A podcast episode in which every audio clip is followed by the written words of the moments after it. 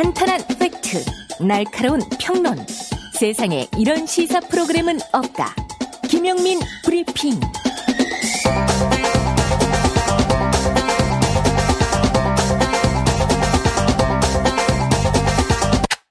잠깐, 저기 손 드신 분, 뭐가 궁금하시죠? 너 이름이 뭐지? 네, 김용민입니다. 7,000원 운전자 보험입니다.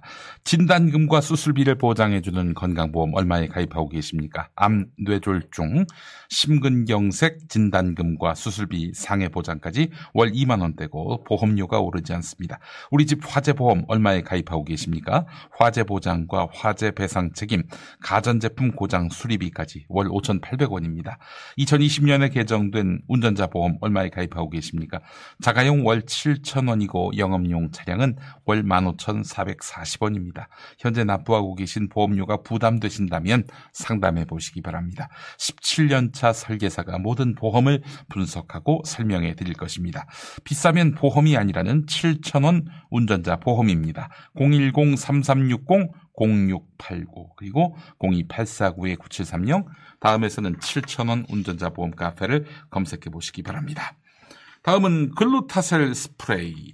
지금 피부를 긁고 있다면은 가려움 완화제 글루타셀 스프레이를 뿌려보시기 바랍니다. 겨울만 되면은 피부가 가려운 어른들은 물론이고 약을 사용하기 곤란한 아기나 임산부들까지 안심하고 꾸준히 사용할 수 있어 좋은 반응을 얻을 수 있습니다. 다양한 사용 후기는 글루타셀 홈페이지에서 볼 수 있고요. 자세한 사용법은 유튜브에 있습니다. 순한 성분의 피부진정 화장품 글루타셀, 전국에 있는 글루타셀 취급약국이나 인터넷에서 구입하실 수 있겠습니다.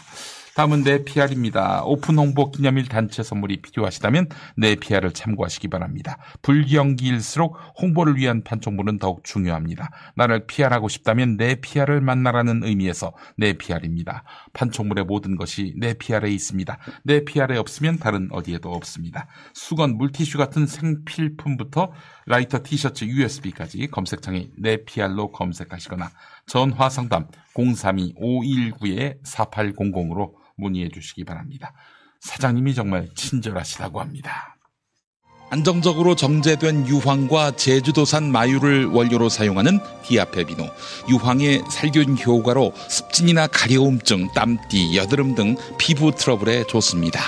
유황 온천에 다녀온 듯 점차 피부가 보들보들해지는 효과 느껴보세요. 세안만이 아닌 샤워 때도 꼭 사용해 보시기 바랍니다. 몸이 건조해지시는 부모님께 선물하셔도 정말 좋습니다. 검색창에 디아페비노 검색해 주세요. 야야야, 잘 들어봐. 내가 오늘 버스를 탔는데 말이야. 내 앞에 한 명. 학생입니다. 두 명. 학생입니다. 드디어 내가 딱 찍는데 글쎄. 거북입니까? 어이가 없네. 뻐근한 거북목, 구부정한 어깨, 뒤틀린 골반까지. 바디로직 탱크탑과 타이즈로 자세 바로 잡으세요. 남녀노소 누구에게나 좋은 바디로직. 지금 소중한 분께 바른 자세를 선물하세요. 바디로직. 옛날 뉴스.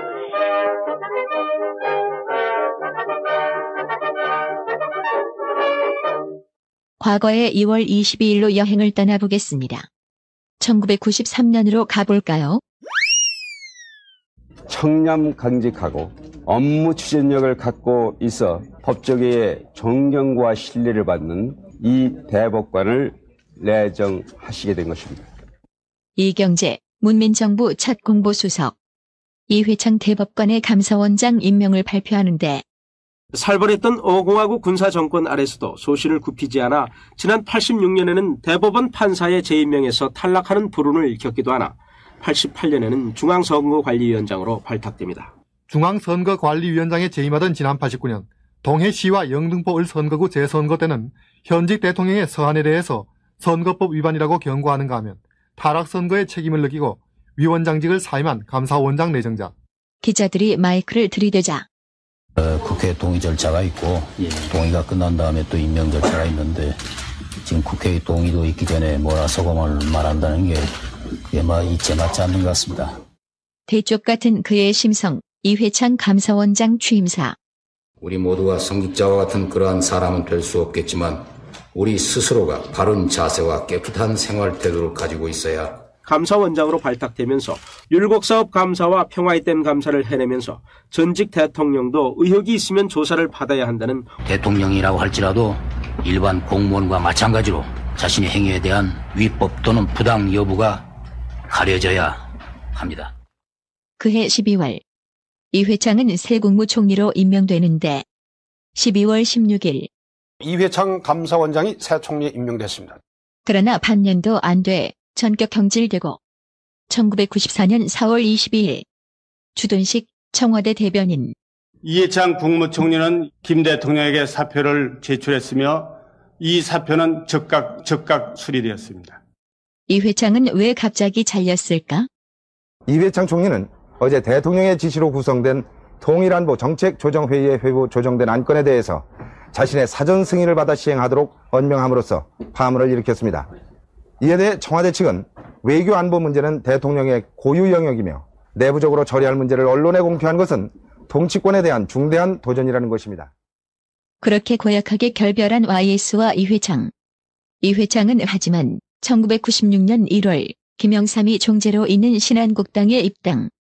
그리고 대선 후보가 되는데 아들 병역 문제로 난조를 겪던 터에 이회창은 회심의 일격인 김대중 비자금 의혹을 터뜨리고 신한국당에 의해서 제기된 김대중 총재 비자금 관리 의혹을 둘러싸고 신한국당과 국민회의가 사활을 건 전면전에 돌입함으로써 전국이 최악의 대치 국면으로 빠져들고 있습니다. 비자금 670억 이것은 어디서 나온 숫자인지 뭘 근거를 하는 건지 저는 알 수 없는 것이고 사실무근이다. 저는 어디에도 재산을 숨겨놓은 것이 없습니다. 그런데 검찰총장은 대선 이후에나 수사하겠다는 발표를 하고 검찰은 이 수사를 15대 대선 후로 유보한다. 이 사건을 수사할 경우 대선을 불과 2개월 앞둔 시점에서 극심한 국론 분열, 국가 전체의 대혼란이 분명하다고 보여지고 김영삼 대통령 동의 없이 이런 발표는 불가능했던 것.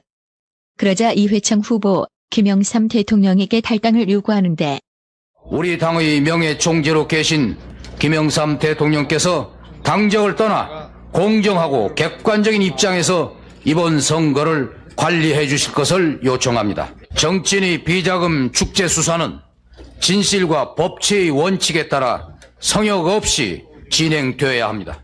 1992년 대통령 선거자금에 관한 의혹도 만일 불법이 있다면 이번 기회에 검찰에서 철저하게 조사해 줄 것을 요청합니다. 그러자 청와대 격노하고 김영삼 대통령의 탈당을 요구한 이회창 총재의 이 같은 초강수에 청와대는 지체 없이 거부라고 하는 강수로 맞대응했습니다. 이런 와중에 5월 동주가 된 김영삼 대통령과 김대중 새정치국민회의 대통령 후보 청와대에서 만나 김 총재는 또 이회창 총재 탈당 요구 등에 대한 대통령의 불편한 심기를 소개하면서 나름의 해석도 곁들였습니다. 좀 어이가 없다는 그런 표시를 하면서 신한국당하고는 상당히 거리를 둔 그런 표시를 했습니다마는 김영삼이 이회창에게 화나 있다는 이야기. 그러나 더 화가 난 것은 이회창.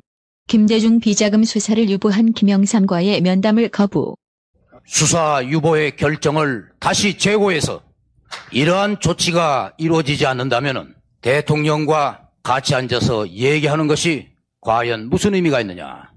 마침내 김영삼 대통령, 신한국당을 탈당하는데 김영삼 대통령은 오는 15대 대통령 선거를 공정하게 관리하고 국정 수행에 전념하기 위해서 신한국당을 탈당하기로 했습니다. 그렇게 이회창은 15대 대선에서 낙선하고 그로부터 2년 뒤 김영삼 전 대통령은 이회창 총재의 한나라당을 겨냥해 김 전 대통령이 어제 저녁 한나라당을 여당의 이중대라고 비난하자 상도동에서 이상한 소리가 나왔던데 좀 분별 있는 행동이 필요할 때다 하는 생각이 듭니다. 격분한 YS 전 대통령, 측근인 박종웅 의원을 시켜서 강력하게 대응해야 될 여당한테는 강력하게 못하고 야당을 도와주겠다는 전직 대통령한테는 엉뚱하게 강력하게 감정적으로 대응을 하고 2007년 이회창이 이명박을 인정 못하겠다며 무소속 대선 후보로 나서자 김영삼 먼저 인간이 되라고 이회창을 맹비난. 정치도 대통령도 인간이 되고 난 뒤의 일입니다. 먼저 인간이 되어야 합니다. 우리 모두 함께 먼저 인간이 되라고 말해야 합니다.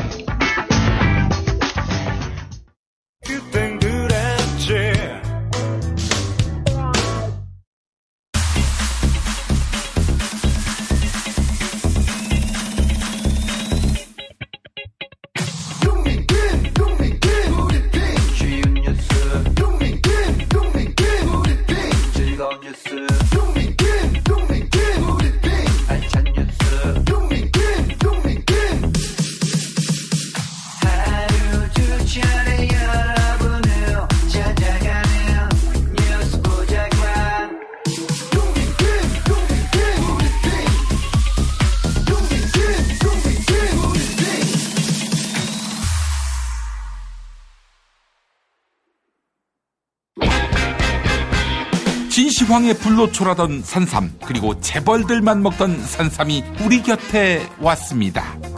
면역관리의 새로운 해법, 이제 산삼을 홍삼값에 만나시기 바랍니다.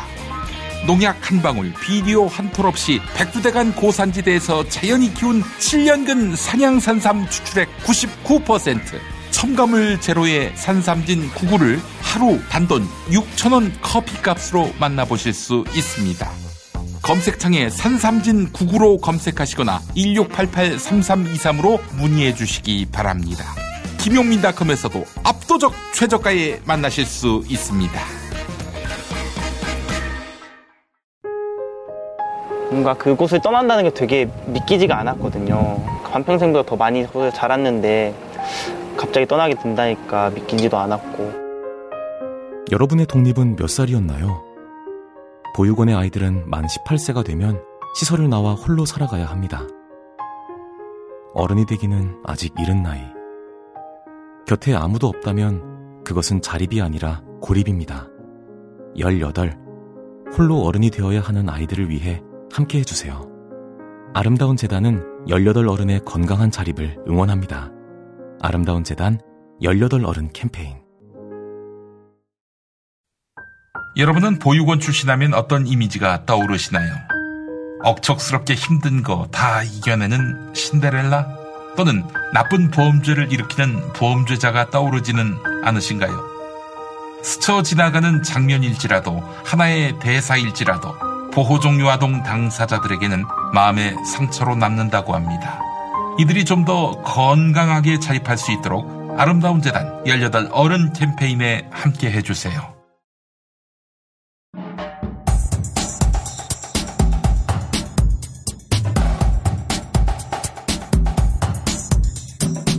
초점을 놓치지 않는 인터뷰, 용터뷰. 미국 얘기 좀 해보겠습니다. 미국 최대 석유 가스 생산지가 바로 텍사스인데, 이 텍사스의 대규모 정전과 수도 공급 중단 사태가 발생했습니다. 이건 뭐 마치 소방서에 불이 난 것과도 같은 그런 사태라 할 수 있을 텐데요. 자, 근데 우리가 곱씹어야 할 대목이 한두 가지가 아닙니다. 에너지 전문가인 이현석 에너지정의행동 정책위원과 함께하겠습니다. 이현석 위원님 나와 계시죠? 네, 안녕하십니까. 예, 저 텍사스에서 극심한 전기난으로 58명이 네. 세상을 떠났습니다. 네. 아니, 이 세계 최고 선진국, 에너지 선진국에서 네. 어떻게 이런 일이 벌어질 수가 있는 것인지 설명을 좀 해주시겠습니까? 예, 일단 사실 그 뉴스에서 종종 나오는데요. 네. 미국의 경우에는 사실 이게 전력 분야에서 이런 대규모 정전 사고가 꽤 많이 생깁니다. 예, 뭐 이게 뭐 비근한 예로 이제 대표적으로 널리 알려진 게 2003년도에 동부 지역 전체가 정전이 되는 일이 있었고요. 그런 일이 있었군요. 예, 네. 예. 그리고 2010년도, 2011년도에는 이쪽 서부 지역 캘리포니아 일대 전체가 또 정전이 된 적이 있었습니다. 그래요. 이게 이제 동부 지역 정전의 경우는 이제 소프트웨어 쪽 버그가 문제였고 2000년도에 있었던 거는 이제 당시에 전력 이제 업계가 문제가 생기면서 시설 투자를 잘 못한 거죠. 네네. 이러면서 또 생긴 문제도 있었고, 예, 예. 그래서 이제 국내와 다르게 미국의 경우는 대규모 정전이 종종 생기는데 일본 같은 경우는 워낙 춥다 보니까 이런 일들이 좀 크게 생긴 거죠. 아, 많이 추워서 발생한 일일 수도 있겠다는 생각이 드는데, 근데 텍사스가 보니까 말이죠, 미국의 다른 주와는 거의 이 단절된 독립적인 전력망을 운영하고 있다. 그러니까 다른 곳 같은 경우는 연방 정부의 어떤 기틀 속에서 만약에 자기 주의 전기가 모자라면 다른 주의 전기를 끌어와서 쓴다든지 이래야 되는데 텍사스주는 그렇게 안 한다고요? 예, 그렇게 안 돼 있습니다. 그러니까 미국 전체를 놓고 봤을 때 로키 산맥을 중심으로 해서 서부하고 동부가 이제 전력이 한 덩어리로 연결이 돼 있거든요. 근데 텍사스만 따로 돼 있습니다. 왜냐하면은 텍사스 아까 설명해 주신 것처럼 전체 석유의 41%, 전체 미국에서 생산되는 양의 그리고 전체 미국에서 생산되는 천연가스의 25%가 텍사스에서 생산되고 있거든요.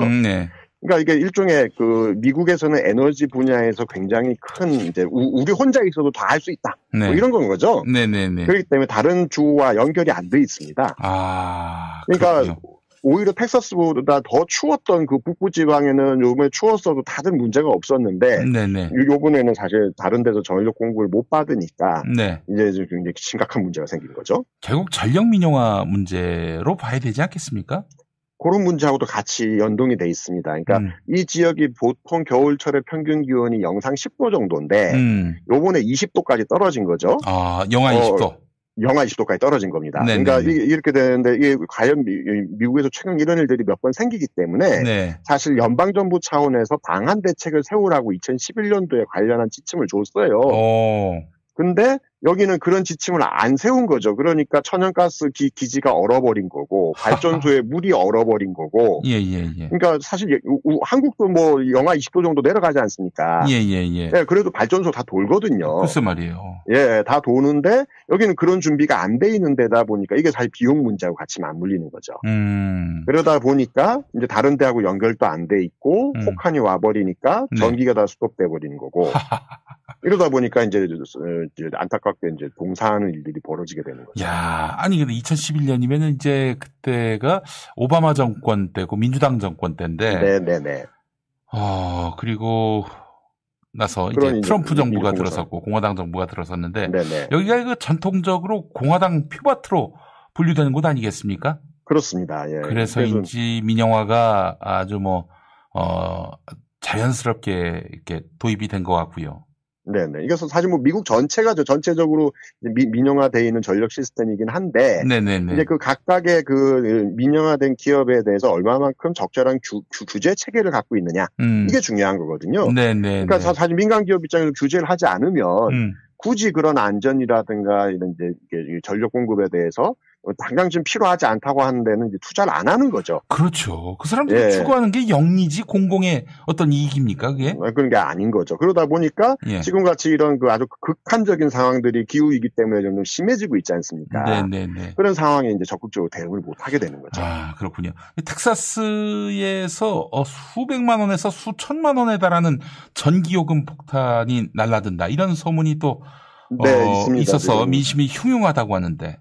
그러니까 일단은 지금 전기 공급이 안 되다 보니까 지금 이제 전력 시스템에서 이제 전체적으로 이제 기존에 있었던 이제 천연가스 발전소나 석탄 발전소가 안 도는 거죠. 그러니까 이제 수요는 많고 추우니까 다들 이제 전기 난방을 할 거잖아요. 전기 난방. 아. 예. 그러니까 수요는 많아지고 공급은 딸리니까 이 실시간으로 그 전기 요금이 올라가도록 돼 있습니다. 그러니까 이제 과거에 원래 이제 민영화가 돼 있기 때문에 전기 요금이 뭐 한 달에 10만 원씩 내는 집들이 보통이 인데 이게 몇십 배가 이제 올라가 버려가지고 몇백만 원, 몇천만 원까지 지금 전기요금이 올라간다. 이런 지금 이제 기사들이 나오고 있는 겁니다. 그래요. 그래서 그 비용이 아까워서 난방을 하지 않았다가 얼어 죽는 분도 나오고 말이죠. 얼어 죽고 지금 뭐 도끼 들고 나무 캐러 가고 그러고 있더라고요. 야, 원시 시대로 돌아갔네요. 그 예, USA가. 예, 그러니까 집에 있는 책 태우고 아이고. 그림 태우고 이러다가 이제 더 태울 게 없으니까 왜냐면 추우니까. 예. 그러니까 이제 옆에 있는 나무 캐러 가고 이제 이런 게 이제 외신에 계속 나오고 있습니다. 예. 전 세계 3대 원유 생산지 텍사스의 이야기를 지금 나누고 있습니다. 아니, 그 민영화 찬양론자들은 네. 이번 정전 사태가 재생에너지 사업 때문이다 이렇게 또 주장하고 있는 모양인가 봐요. 지금 주지사가 그런 얘기를 하고 있고 이게 네. 한국에서 있는 탈원전 논쟁하고 똑같습니다. 똑같아요. 예. 똑같습니다. 예. 네. 그래서 이제 되고 있는데 사실은 이 지금 전체 전력 중에 40% 정도를 재생에너지 지금 천연가스에서 공급받고 있고요. 네네네. 실제로 이제 풍력 발전은 이때 당시에 돌던 애들이 전체 중에 한 8%밖에 안 되거든요. 네네네. 그리고 사실은 우리 훨씬 더 추운데 덴마크라든가 북극권 일대에서도 풍력 발전이 지금 다 되고 있습니다. 그렇죠. 심지어 남극에도 남극에도 풍력 발전기가 있어요. 네.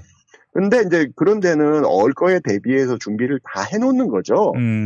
그래서 이제 별 문제 없이 지금 다 공급해서 쓰고 있는데 네. 이거를 이제 재생에너지 탓이다. 그러니까 여기는 이제 핵발전을 해야 된다는 게 아니라 네. 이제 석탄이나 네. 천연가스 발전을 더 해야 된다. 이렇게 이제 주지사가 주장을 하고 이러면서 또 이제 논란이 되고 있습니다. 한국에서 진행되는 거 똑같습니다. 네. 정말 웃음만 나오는데. 네. 우리는 뭐 지금 이 민영화를 찬양하는 사람들이 집권한 게 아니어서 네네. 지금이야 뭐 크게 걱정할 일은 아니지만 MB 때 얼마나 염려했습니까? 네네네. 전력 민영화가 된다면 우리는 어떤 일이 벌어질까요? 사실 당장에는 막 요금이 떨어지는 것 같고 좀 더 가격이 이제 서로 경쟁을 하면은 요금이 떨어지는 것 같고 네네네. 그리고 뭐 오히려 더 좋아지는 것 같고 이렇게 보일 수 있겠습니다만은 네. 사실은 민영화와 공공의 가장 큰 차이는 이런 재난 상황이 생겼을 때 극명하게 나타나게 되는 겁니다. 네네네. 네, 그래서 평소에 사실 그만큼 안전에 대한 비용을 더 투자하고 이쪽에 또 관리를 해야 되니까 비용이 더 많이 들어가는 거거든요. 네네네. 그리고 실제로 결론적으로도 민영화를 해도 네. 처음에만 가격을 깎아주지 나중에는 또 다시 요금이 올라가 버릴 수밖에 없다. 조삼모사예요. 뭐 예, 경험들 다 하셨을 거고 네. 그런 측면들에서는 이제 국내에서도 사실 전력 민영화에 대한 논란들이 많지 않습니까? 네네네. 그래서 지금 이번 기회에 사실은 이런 그 지금 사실 텍사스에서 진행되고 있는 게 한국에서도 똑같이 다른 형태로 또 벌어질 수 있는 것이기 때문에 그렇죠. 예. 그런 측면들에서 사실은 좀 유심히 지켜봐야 된다. 그리고 네. 정말 이 따뜻한 기후를 갖고 있는 텍사스가 마치 영화의 그 푸말로 같은 영화 같은데 보면은 막 글쎄 말이에요. 갑자기 얼고 막 그러잖아요. 설국열차처럼. 네. 네, 그런 일이 지금 벌어지고 있다는 거예요. 현실에서. 예. 그래서 기후 위기에 대해서도 이번 기회에 한 번 더 중점적으로 지켜봐야 되는 거 아니겠느냐. 네. 이런 생각입니다. 알겠습니다. 자, 이현석 에너지 정의행동 정책위원님 오늘 말씀 잘 들었습니다. 네, 감사합니다. 우리 이제 그만 만나. 하나만한 이야기 이제 지겨워. 균형 맞춘다고 해서 저쪽에서 떠드는 이야기 터무니없고 한심해도 다 들어줬는데 이제 그렇게 해야 할 이유 모르겠어. 이제 끝내. 사람이 바른 목소리 내다가 불이익 좀 당하면 어때? 자기의 그 기회주의적인 태도 지긋지긋해. 이제 그만 봐.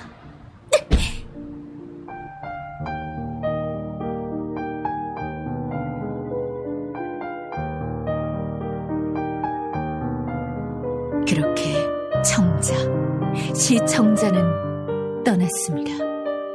그리고 할 말 하는 김용민 품에 안겼습니다.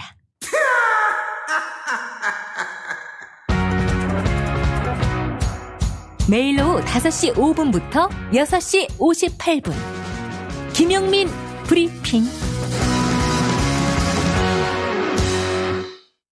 공화국 논평. 경애하는 지도자 윤석열 동지와 그의 사랑하는 아내 줄리 앙뚜아네트 동지께서는 끝끝내 다친 자존심을 끌어안고 청와대로 복귀한 신현수 동지에게 눈물 어린 동지애를 표하며 이 신현수 동지 가슴에 대못을 박은 법무부 장관 박범계에 대한 강 강도 높은 국가적 중대 조치를 취하실 계획을 표명하시고 검찰에게 빌어먹는 친검 언론들에게 박범계에 대한 총공세를 지시하시었다. 박범계는 아무런 절차적 하자 없이 검사장급 인사를 했다며 오음을 통해서 지저대는 개처럼 가소롭기 짝이 없는 주장을 짓거리고 있다. 그러나 신현수 동지가 검찰과 정권 사이의 대타협을 위해 열심히 뛰고 있는 마당에 신현수 동지의 동의 없이, 아니 궁극적으로 윤석열 동지의 동의 없이 인사한 것은 시궁창에 처박힌 짐승만도 못한 것들이 날 수 있는 무엄한 망동에 불과하다. 윤 동지는 이 같은 박범계의 연병할 인사에 참을 수 없는 격분을 감추지 못하시었고, 이를 지켜보다 놀란 윤 동지의 개 3마리는 개집에서 44일째 나오지 못하고 있다. 이렇게 신현수 동지를 패싱한다고 해서 윤석열 동지를 좌지우지할 수 있다는 망상은 사태 파악이 코딱지만큼도 안 된 등신 머저리 짓에 다름 아니다. 이미 공화국 권력을 손에 넣으신 경애하는 윤석열 동지는 법무부 장관을 2명이나 갈아치우신 전지전능하시고 지엄하시며 찬양받기 합당하신 존재로 우뚝 서신 분이다.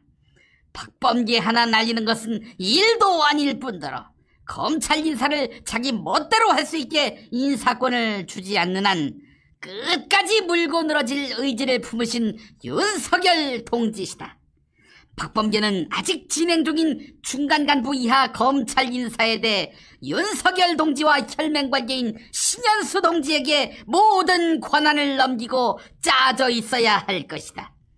우리 검찰은 지금껏 문재인 세력을 상대로 크고 작은 싸움에서 연전연승했으며 그 연전연승한 횟수는 한동훈 동지의 유난히 풍성한 머리카락 숫자와 동일하다. 게다가 한동훈 동지가 최근 똥개 한 마리를 분양받으셨는데 그 개 이름이 박범개라는 소문이 있다. 문재인은 박범계에게 전신마비, 신경마비까지 부를 백신을 맞추고 모든 인사권을 윤석열 동지에게 맡겨야 할 것이다.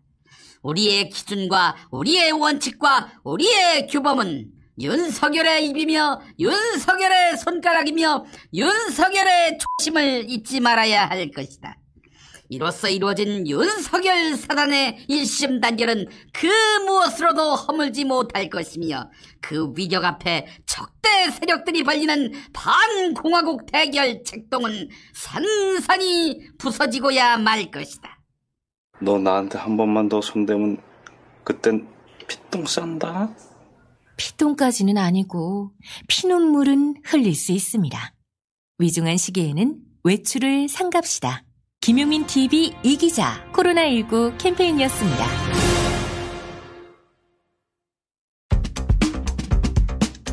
잠시 후 최백은 건국대학교 경제학과 교수와 함께하는 탈모피아가 이어집니다.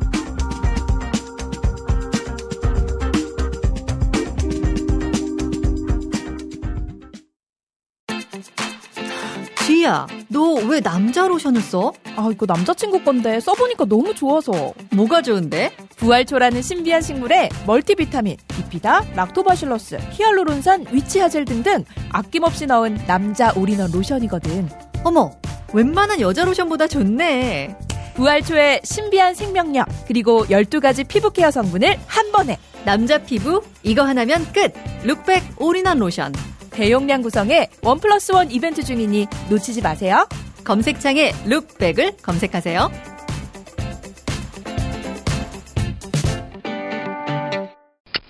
스페이드 퀴즈입니다. 돌잔치, 채순잔치, 가게홍보, 체육대회, 창사기념일. 정답! 기념품! 아, 문제를 끝까지 들으셔야죠. 이럴 때 사용하는 판촉물이나 기념품, 답례품, 단체 선물 등을 취급하는 전문업체로서 국민을 위해 제대로 일하는 언론과 정당의 후원을 하는 판촉물 전문업체는 어디일까요? 정답! 네피알! 네? 어디라고요? 네피알! 네, 정답입니다. 판촉물이나 단체 선물이 필요할 때 이왕이면 우리 편 회사 네피아를 찾아주세요. 인터넷 검색창에 네피아를 치시거나 032-519-4800으로 전화주시면 친절하게 상담해드립니다. 그런데 상품은 뭔가요? 네피아를 가서 고르세요. 3만 가지가 넘는 물품이 있어요. 김용민입니다. 제가 책을 썼습니다. 마이너리티 이재명. 도정 지지율 80%. 경기도지사 이재명. 벨트에 감겨들어 뭉개져버린 제 손가락을 보고 프레스 사고로 비틀어져버린 제 왼팔을 보고 장애와 인권을 비관해 극단적 시도를 두 번이나 하는 저를 보고 또 우셨습니다. 죄송합니다, 어머니. 역경은 그를 더욱 단단하게 했다. 기득권자와 싸우지 않으면 적폐 청산과 공정사회 건설은 불가능합니다. 유능한 진보를 증명하고 확장성을 증명한 이재명. 소년공에서 1360만 도민의 심부름꾼으로 이재명의 대동세상을 향한 발걸음을 주목합니다. 마이너리티 이재명, 김용민이 썼습니다. 지식의 숲, 인터넷 서점에 있습니다. 기획재정부의 힘은 막강합니다. 정부 부처와 공공기관의 모든 돈줄을 쥐고 있습니다. 그래서 모피아라고 불립니다. 이들은 재정 건정성과 낮은 세율을 신화처럼 떠받들고 있습니다. 그래서 부자 증세도 보편 복지도 모두 반대합니다.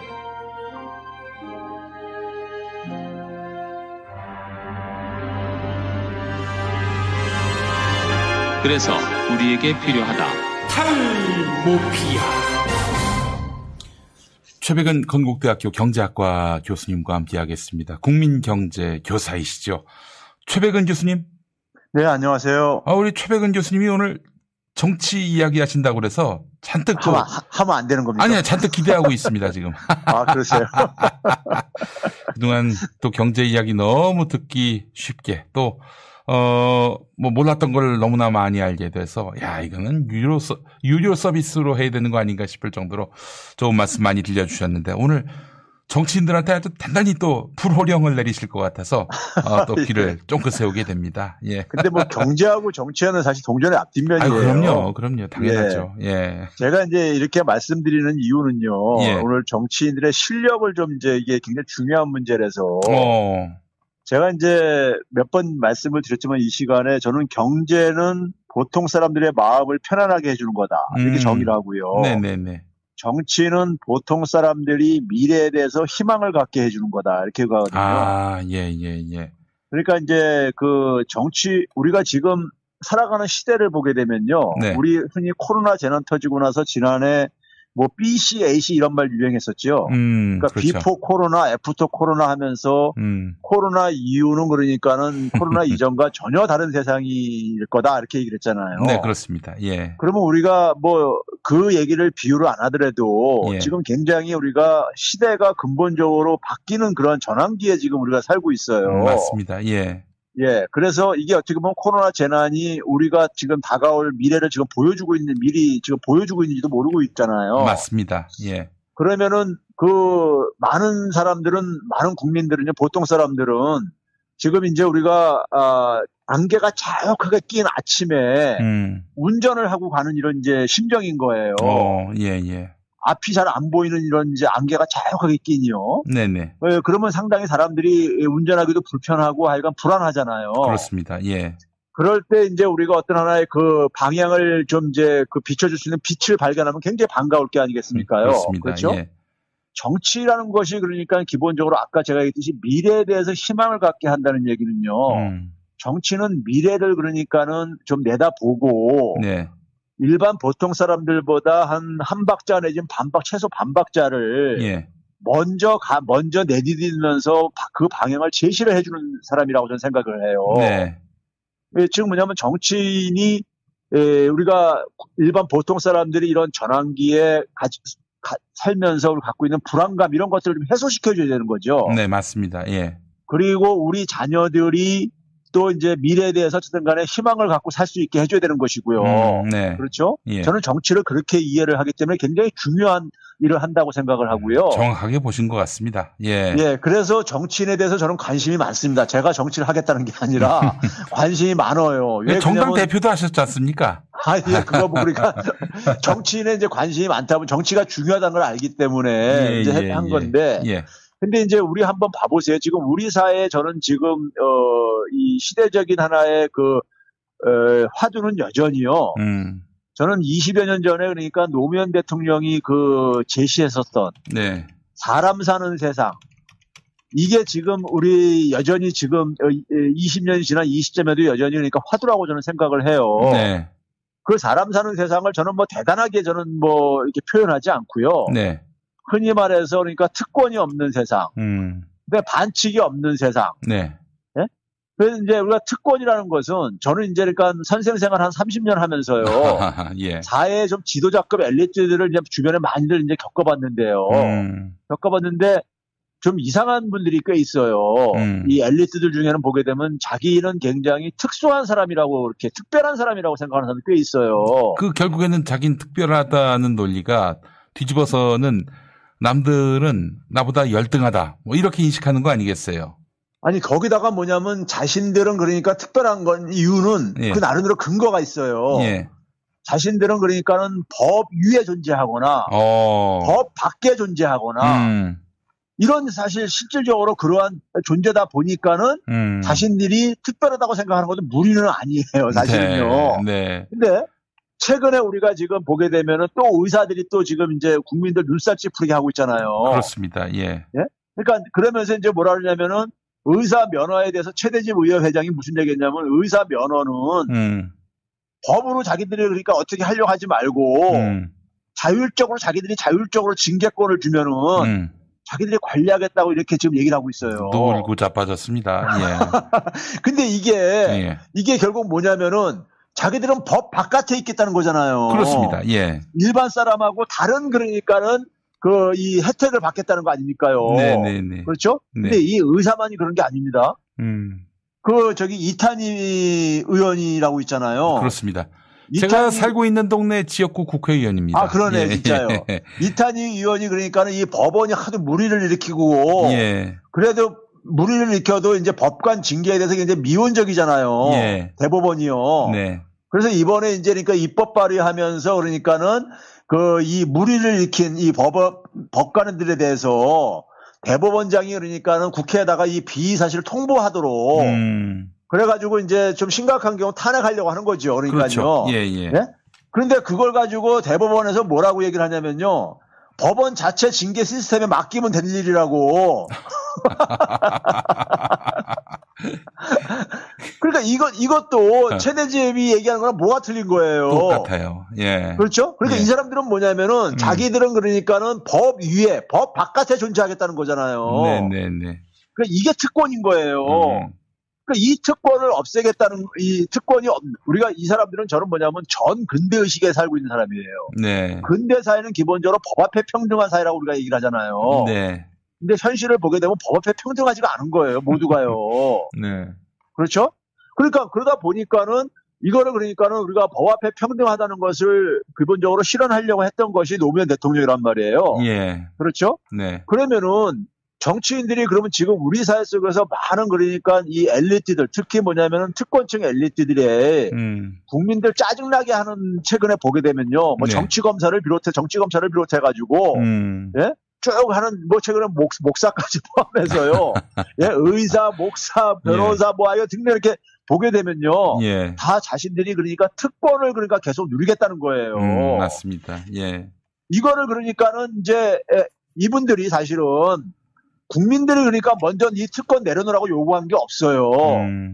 사실은 이번에 의사 같은 경우도 봐보세요. 네. 자기들이 그러니까 자율적으로 그동안에 그러니까 자정 능력이 내부에 있었으면은 그러니까 산부인과 의사가 뭐 성폭력을 하고 이렇게 하는 거를 스스로 내부에서 그러니까 자정을 해가지고 그런 사람들 그러니까 저기 의사 못지 못하게 하고 했으면은 국민들이 그러니까 이것을 법까지 만드는 것까지 그러니까는 이걸 하겠냐고요. 그럼요.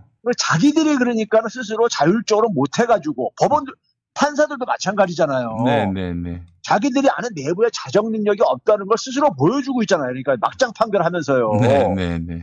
그러니까는 국민들이 볼 때는 그러니까는 그 자기들이 자정 능력도 없고 자율조도 못하고 그러니까는 근데 공동체에 피해를 입히니까 피해를 입히니까 사회가 개입할 수밖에 없는 거죠. 맞습니다. 예. 네? 그런데 이거를 가지고 지금 거부하는 거잖아요.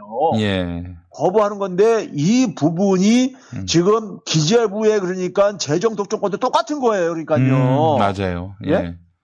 그걸 국민들이 그러니까 권한을 그러니까 이렇게 그 대신 이렇게 하라고 이렇게 준 건데 이걸 자기 개인 권한으로 지금들 조직 권한으로 지금 이거를 그러니까 활용들을 하고 있는 거잖아요. 맞습니다. 예. 그러면서 국민들은 지금 죽어나가고 앉아 있는데 제가 그 기사를 보면서 그런 기사를 하나 봤어요. 혹시 특수청소부란 말이 무슨 말인지 아세요? 특수청소부요? 처음 들어보는 말인데요. 우리가 이제 일반 청소부는 우리가 다들 알고 있는 이제 그런 이제 일반 청소부들이시고요. 예, 환경 미화원들이시고. 특수청소부가 뭐냐면요. 이제 대충 이제. 예, 저 말하자면 돌아가셨는데 그 시신이 심하게 훼손된 또 그런 공간에서의 청소를 말하는 거죠. 예, 맞습니다. 이게 그러니까 이제 그러면서 이제 연고도 없거나.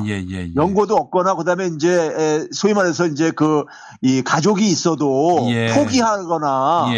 뭐 이런 분들을 이제 그러니까는 이제, 근데 갑자기 이제 돌아가셨는데. 아하. 늦게 이제 시신이 발견되거나. 심하게 부패가 된 경우. 그렇죠. 예. 그랬을 경우 이걸 이제 그러니까 뒤에 이제 그러니까는 시신을 수습하고 어쨌든 간에 그걸 이제 거기 소독도 해야 되고 막 이제 그렇게 아니겠습니까요. 말이에요. 예. 이런 거 하시는 분들이 특수 청소부더라고요. 네네네. 근데 이분들이 이번에 이제 그 증언하는 게 우리가 일반적으로 그 무연고자라든가 고독사로 되게 자살하시는 분들이 되게 보게 되면 노인들로 되게 우리가 알려졌었잖아요. 그동안에요. 그렇죠. 예. 그런데 지난 1년 동안에요. 40, 50대가 굉장히 많이 증가했다는 거예요. 아, 그래요. 한참 일할 나이에. 예. 아하. 근데 이분들이 이제 갑자기 이제 그러니까 일자리가 끊어지거나 소득이 이제 중단되면서 근데 지원에 또 사각지대에 있다 보니까는 근데 우리가 그렇다 그러네요. 원래 그러니까 힘들게 사시던 분들은 거기에 적응을 해가지고 이제 그러니까 그래도 견디는데 갑자기 이렇게 그러니까 생활이 이렇게 추락하신 분들은요. 자기가 자존감도 이제 그러니까 없어지게 되고 남들한테 그러니까 이걸 알리지도 못하고 그러면서 혼자서 끙끙대다가 그러면서 이제 극단적인 선택을 하는 경우가 꽤 많은가 봐요. 근데 이분들이 그러니까 혜택도 못 받고 있는 거예요. 혜택도 못 받아가지고 극단적인 선택까지 하는 거예요. 이런 사람들이 지금 지난해 꽤 많이 증가했다는 거예요. 그러면은 이렇게 지금 일반 민생은 그러니까 지금 이렇게 숱한 사람들이 그렇게 이렇게 지금 고통을 당하고 국민들은 지금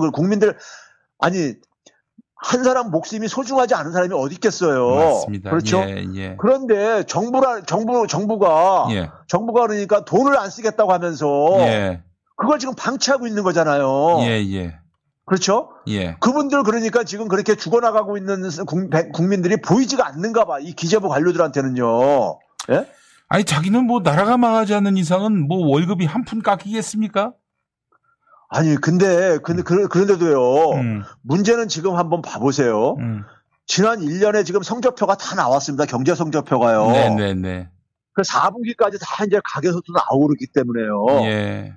근데 지난해 1년 내내 선별지원 고집을 하면서 내세웠던 논리가 뭐였었어요. 소위 말해서 어려운 사람들한테 두텁게 한다 그랬었고. 맞습니다. 예. 그리고 전 국민한테 줄 경우에는 상위층이 오히려 그러니까 더 혜택을 본다고 해가지고 정의롭지 않다고 이런 얘기를 하고 그랬었어요. 민주당 지도부에 계신 분들도요. 그렇죠? 근데 뚜껑을 이제 지난 4분기까지 다 이제 통계가 나오다 보니까 뚜껑을 열어보니까 정반대가 나온 거예요. 정반대가요? 그러면 이런 상황 속에서 지금 정부가 하는 거 한번 봐보세요. 선별 지원을 지난 9월 때부터 시작했잖아요. 2차 선별을요. 2차 지원을요. 근데 3차 지원했죠. 올 초에요. 1월 달에요. 그렇죠? 그 다음에 지금 4차 지원 준비하고 있잖아요. 이거 선별로요. 그런데 보게 되면 선별 지원 규모가 갈수록 커지고 있습니다. 2차 때 7조, 9조, 지금 15조 얘기 나오고 있고요. 그렇죠?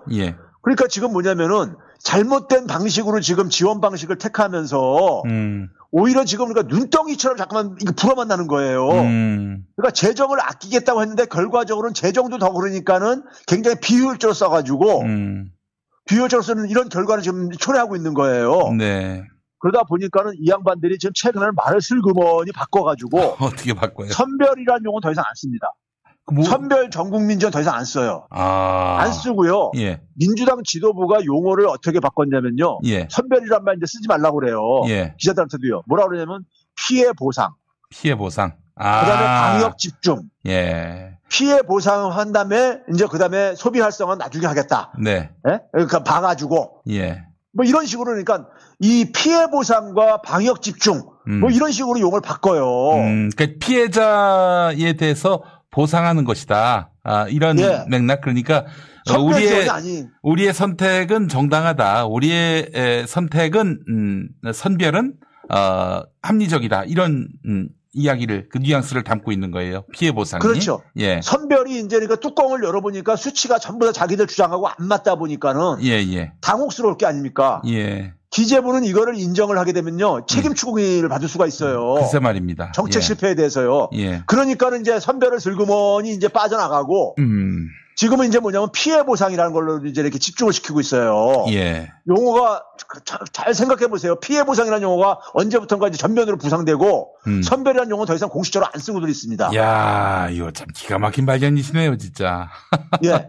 그러니까 이게 뭐냐면 자기들이 이제 그러니까는 구린대가 있으니까는 예. 지금 당혹스럽다 보니까 이렇게 지금 가는 거예요. 그러면은 제가 지금 이거를 그러면 이래서 기재부는 저는 그럴 수 있다고 봐요. 왜 그러냐면은 예, 예. 자기들 조직의 기득권을 내놓기 싫어서 지금 선별을 계속한 거란 말이에요. 그렇죠. 예. 앞에서 계속 얘기했듯이요. 그런데 선출 권력까지 여기에 같이 놀아나면 어떻게 하냐 이거예요. 선출 권력은 기본적으로 국회의원들은 국민들한테 4년마다 심판받잖아요. 네네네. 그러면 국민들 이렇게 힘들게 만들어 놓고 4년 후에 또 펴달라고 어떻게 얘기를 할 수 있어요. 그렇죠? 그러면 이 사람들은 결국 뭐냐면은 국민들을 편안하게 해주는 역할을 해야 되는 사람들인데, 그렇죠? 해주려면은 자기들이 그러니까 이것을 브레이크를 걸어야 되는데, 네. 그렇죠? 이 브레이크를 못 건 거거나, 안 건 거거나 그런데 제가 볼 때는요, 이거를 그러니까는 둘 다 할 수가 있는데 실력이 부족해서 네. 관료들한테 당한 거예요.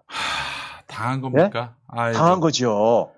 그러니까 관료들이 해가지고 아니 어려운 사람한테 더 지원해주는 게 돈을 더 효율적으로 쓰는 게 아니냐고 이렇게 사탕발 이거 교원 영색인데 이거를 그러면 이렇게 했을 때 이게 효과가 어떻게 나타나는지 이거를 판단을 못했던 거예요. 네. 정치인들이. 예.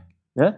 그러니까 정치인들뿐만 아니라 대통령도 그러니까 마찬가지거든요. 저는 이렇게 경제 정책을 분석을 하기 때문에 보게 되면 이 엇박자 정책이 막 나오고 그럴 때가 있어요.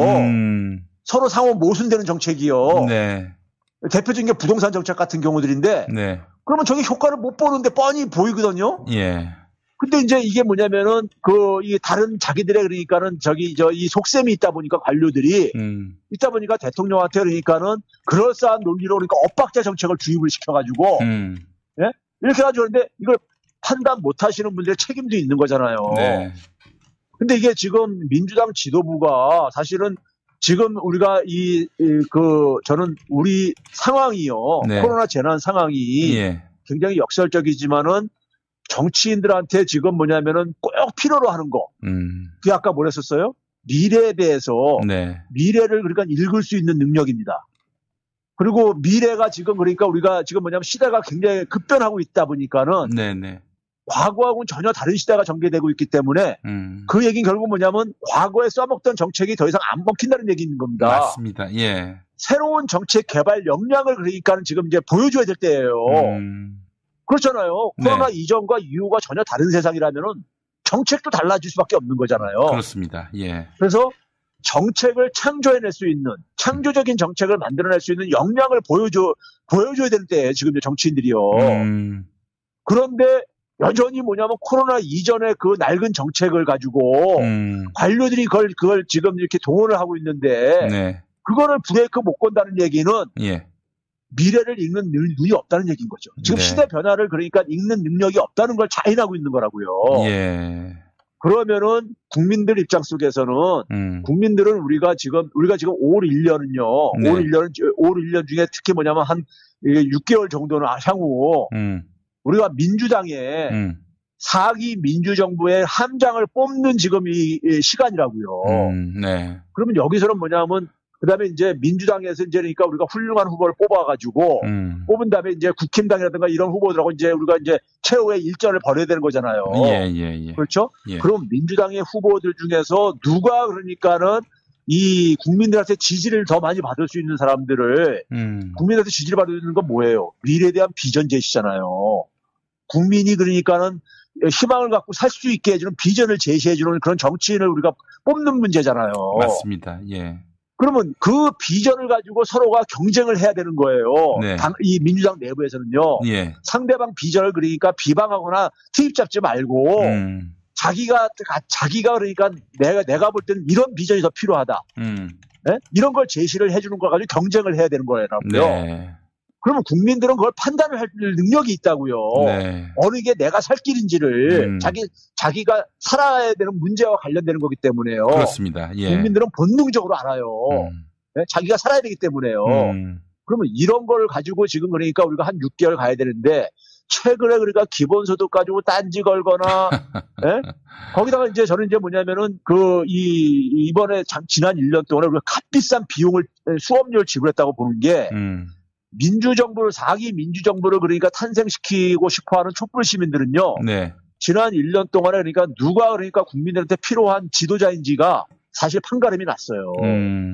판가름이 났습니다. 네. 왜 그러냐면은 누가 그러니까 우리가 더 창조적인 정책을 개발할 역량을 보여줬냐. 네. 그리고 지난 1년 동안 통계 수치들이 다 나왔단 말이에요. 앞에서 제가 얘기했듯이요. 그렇죠. 예. 그걸 가지고 지난 1년 동안 누구 말이 맞았는지 이게 판단 기준이 나왔잖아요. 네.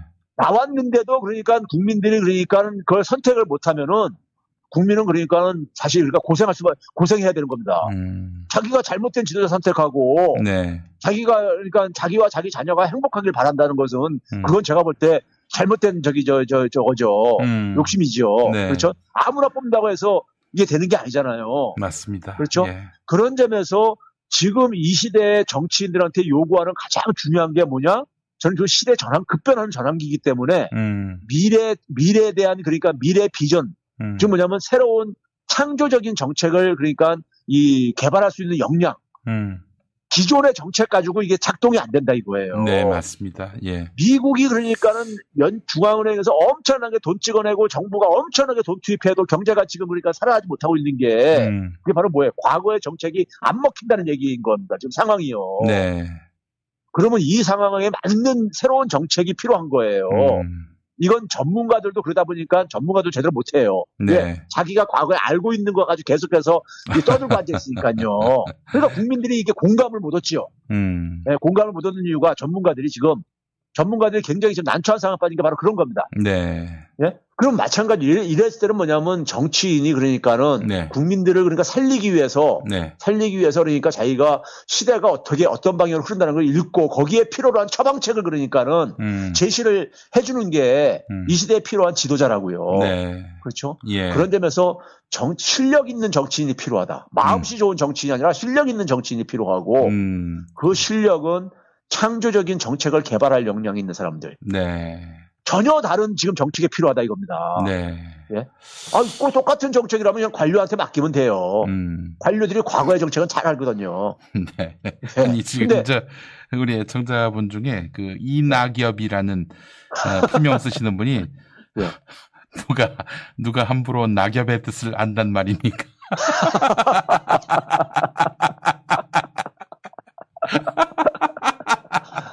예, 이런 말씀을 주셔가지고 제가 정말 웃음을 감출 길이 없었습니다. 예.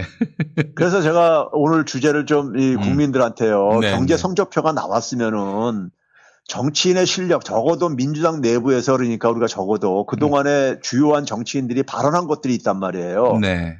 그걸 가지고 이제 판단할 수 있는 그러니까 우리가 자료들은 다 나왔다 이겁니다. 네네네. 그러면 그걸 가지고 그러니까 우리가 어느 분이 그러니까 우리의 미래를, 그다음에 우리 자녀들의 미래를 맡겨야 되는지를 답이 보이고 있다 이겁니다. 네. 그런 점에서 저는 촛불 시민이 정신 차리고 민주당 내부에서 그러니까는 상대방 그러니까는 막 비방하고 흠집 잡고 이런 사람들한테는, 예. 레드카드 던져야 되는 거예요. 아니 그 지금 사실 말이죠. 네. 기본소득에 대해서 뭐 연구도 안 하고 뭐 학습도 안 하고 와가지고 단지 정치 공세적 차원에서 기본소득 잘못했다. 이 얼마나 무책임한 행동입니까? 아니 그거는 나중에 국힘당도 얘기할 거란 말이에요. 예. 그러니까 민주당 내부에서 그 얘기는 할 필요가 없다 이겁니다. 예. 자기는 기본소득 지지 안 하면은 네. 다른 대안을 제시하면 되는 거예요. 그렇죠. 그리고 국민들한테 민주당 지지층들한테 선택을 맡기면 되는 거잖아요. 맞습니다. 예. 그래야지 민주당이 그러니까는 이게 서로가 경쟁을 해가지고 가장 훌륭한 후보를 뽑을 때까지 상처를 최소화시켜야 되는 거 아닙니까요? 네. 또 원팀을 만들어야 되는 거 아니겠습니까요? 그렇죠. 예. 최종적으로 국힘당하고 어쨌든 간에 승부를 내려면요. 네. 근데 국힘당 후보한테 공격받을 거는 지금 그러니까 민주당 후보들 간에 얘기해서 어쩌자는 얘기예요, 지금요. 오히려 지금은 뭐냐면 지혜를 막 모아가지고 네. 가장 그러니까는 이 촛불 시민들이 가장 좋은 후보라고 생각하는 걸 뽑았을 때 그분이 다 그 좋은 지혜가 나온 걸 담아가지고 네. 담아가지고 그러니까 국힘당하고 이제 그러니까 최후에 승부를 겨뤄야 되는 거 아니겠습니까요? 맞습니다. 예. 그러니까 촛불 시민들이 그러니까 이 자기 비전 제시 못하고 상대방 비방하고 흠집되는 사람에 대해서는 옐로우 카드, 레드 카드 던져야 되는 겁니다. 네. 그리고 그래야지 등을 돌려야지만이 정신 차리고 그런 짓 안 합니다. 네. 예. 저도 그렇게 생각을 하고 있습니다. 이건 촛불 시민의 최소한의 의무입니다. 의무. 네. 이것도 안 하면서 그러니까는 우리가 4기 민주정부 탄생시키고 노무현 대통령이 꿈꿨던 사람 사는 세상 만들으라고 만들 거라고 만들 수 있다고 생각하면 착각입니다. 네. 지금 우리 사회에 지금 그러니까 저는 이게 제2민주화라고 봐요. 맞습니다. 대통령만 우리 손으로만 지금 그러니까 뽑는 거를 우리가 바꿨을 뿐이지. 예. 지금 우리 사회 소위 특권층들이 사회 곳곳에 지금 다 지금 커밍하고 있잖아요. 네. 근데 그거를 지금 그러니까 국민들이 지금 회수를 해야 되는 겁니다. 맞습니다. 그 권한들을요. 예. 그게 제2민주화라고 저는 보는 거예요. 네. 이거를 누가 가장 적임자인가. 이거 뽑는 문제예요. 이거 안 하면 사람 사는 세상 못 만들고 우리 자녀들 그러니까 여전히 뭐냐면은 특권층 밑에서 네. 예? 특권층들은 그 일반 국민들을 그들 그 술자리에서 툭 하면 나오는 말이 있잖아요. 네. 국민들은 개돼지, 민중들은 개돼지라고 이렇게 가는 얘기들이. 그들의 진심이에요, 그게. 맞아요. 저도 그렇게 알고 있어요. 네. 이거 일반 국민들은 그걸 못 들어서 그러는데 저는 그런 특권층들을 많이 겪어봐서 잘 알아요. 네. 그분들 사고 방식이요. 그렇게 돼 있어요, 진짜요. 예? 아, 알겠습니다. 교수님, 저 한 가지만 더 여쭤보겠습니다. 예. 아니, 우리 이낙연 대표께서 한 달도 안 됐는데, 재난지원금, 전 국민 지원 예. 할 것처럼 말씀하시고, 뭐, 한 달도 안 돼서 말을 엎었어요. 기재부 권력한테 뭐, 무릎을 꿇었다, 이렇게 봐도 됩니까? 그렇죠. 그리고 이제 결과적으로는요, 네. 제가 볼 때는 이제 그러니까는 이게 본인이 저는 마지막에 용단을 내리고 용기를 하는 줄 알았어요. 해줄 줄 알았어요. 그럼요. 저도 그렇게 생각했어요. 제가 계속해서 이낙연 대표 쪽에다가 첫 단추 잘못 끼었을 때 빨리 그러니까는 잘못을 시인하고 사람은 누구나가 실수할 수 있다. 그렇습니다. 실수를 시인하고 바꿨을 때 국민들이 그걸 가지고 비난하지 않는다. 오히려 용기 있다고 생각한다. 그래서 빨리 정상화시키고 그런 용기를 보여주는 게 지도자의 그러니까는 지도자한테 기대하는 것이다. 그럼요. 그런 메시지를 계속 던졌어요. 근데 본인이 그래서는 지난 소위 국회 연설을 했을 때 마지막에 이제 그러니까 그래서 승부수를 던지려고 하는가 보다 했어요. 네. 근데 웬걸 이게 뭐냐면은 결국은 뭐냐면 제가 볼 때는 이게 지금 민주당 일부 지금 소위 말해서 차세대 주자라고 생각하는 사람들이 계속해서 기본소득 구하는 것도 지금 특정 후보 이재명 지사를 의식해가지고 하는 걸 분이 안 보여요. 아이, 제가 볼 때는요. 그게 맞아요. 그게 본질이고. 예. 그러니까 자기 얘기들이 없잖아요. 예. 그러니까 이낙연 후보가 예를 들어서 그러니까는 자기가 그러니까 뭐 소위 말해서 신복지체계 이런 거 그랬으면은. 그 얘기 하면 되는 거예요. 그러니까 그 얘기 열심히요. 네. 그리고 본인이 국회 연설에서 그러니까 전 국민한테 같이 하겠다고 했으면은 그 약속 밀어붙여야 되는 거죠. 그렇죠. 예. 선출 권력이 그 정도도 안 하면은 뭐처럼 선출 권력이 필요한 겁니까요? 그냥 관료들한테 끌려다니까면은. 네. 지금 그러니까 이 특권을 그냥 특권의 재생산을 그냥 방치하고 있는 거잖아요, 지금요. 맞습니다. 예. 그런 점에서 그러니까는 사실 이거는 국민의 자기를 지지해주고 뽑아준 민주당 지지층에 대한 저는 배신이라고 봅니다. 네. 이건요.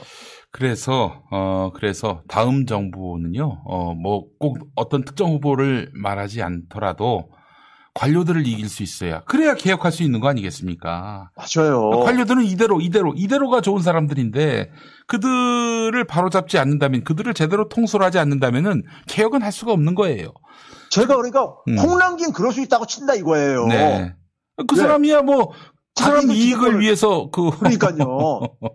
윤석열이 그러니까 지금 하는 것도 그러니까 그러듯이 예. 윤석열하고 홍남기가 다를 게 없어요. 제가 볼 때는요. 예.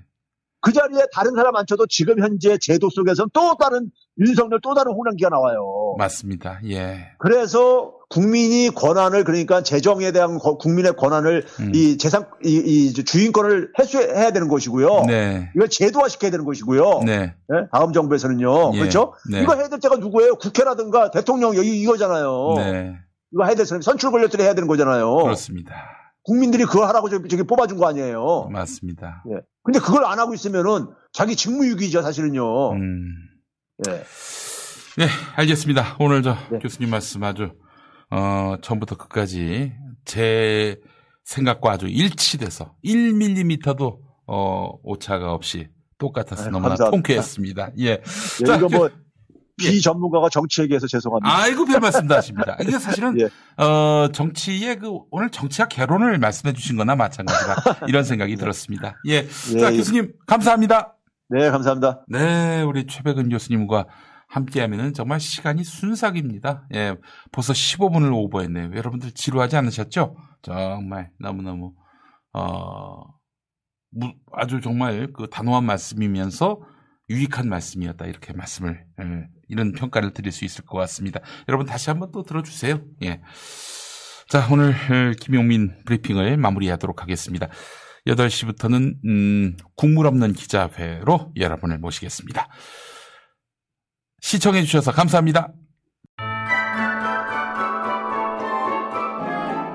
김용민 브리핑과 함께한 시간 어떠셨어요? 구독하기, 별점 주기, 댓글 달기, 후원하기로 응원해 주세요. 이 방송을 유튜브 김용민 TV를 통해서도 만날 수 있는 거 알고 계시죠? 그럼 다음 시간에 다시 만나요.